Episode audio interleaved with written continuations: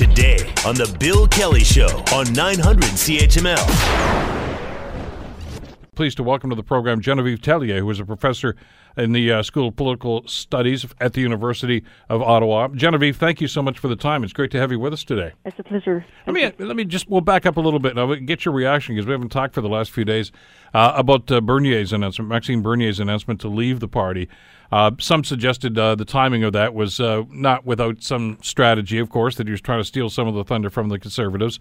Uh, but there's mixed reviews I've heard so far about the impact that that may have long term on the party. What, are your thoughts? I, I also think that it's kind of mixed. We're not too sure because uh, we don't know uh, as of now uh, what is it, it is his status about uh, creating a new party. So if he has any follower, uh, people that would join, join his movement. what we saw at the convention is that there were no big names that support his stance. So it seems that the, the, the, the big names within the party uh, do not follow Bernier. So that, that's a good news for the Conservative Party. Uh, but at the same time, uh, maybe some grassroots movement could build up and, and maybe some will join his party. So this question of division within the conservative movement is very open. It's still there. And so it could be harmful.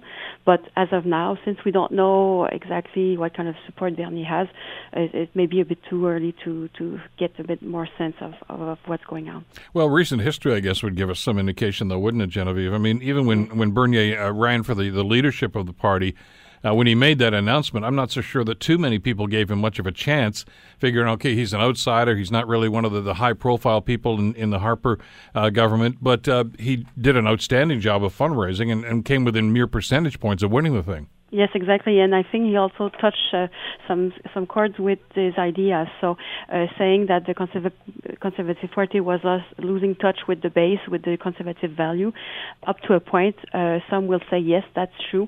Uh, so you have pragmatism, which is uh, we have to win the next election and make some concession, and then go back to the true values of, uh, of, of the conservative, and that's what happened historically in the 1990s when the movement was divided, and so you had the uh, Alliance, and then you have the Reform Party that were created, and that was harmful for the conservative uh, movement. And so uh, people are questioning: Are we going back to that? And yes, there are some ground with uh, with Bernier's uh, uh, initiative, and I would not diminish that for, at all. Uh, it's just that for the moment we don't really know who wants to support or what kind of support he, he will be able to attract. Well, as you say, some of the, the, the, the big leaders, the head honchos in the party, of course, are, are staying right where they are with Andrew Scheer including Kory Teneycke, of course, who actually worked on Bernier's leadership campaign. He uh, seems to be solidly in the Scheer camp mm-hmm. right now. But uh, there may be some disgruntled delegates at that convention, though, Genevieve, mm-hmm. uh, th- that were looking for some of that extreme right uh, policy making, especially when it came to things like supply management. Mm-hmm. They, they, left Halifax disappointed, and more than a few of them were saying, "Well, maybe I'm going to look at what's uh, what Maxime Bernier's got to offer." Yes, and so he's uh, people will pay attention. So really, it's it's bad news for the Conservative uh, Party and Andrew Scheer because uh, people won't listen too much to what Scheer has to say, but will also pay attention to what Bernie has to say.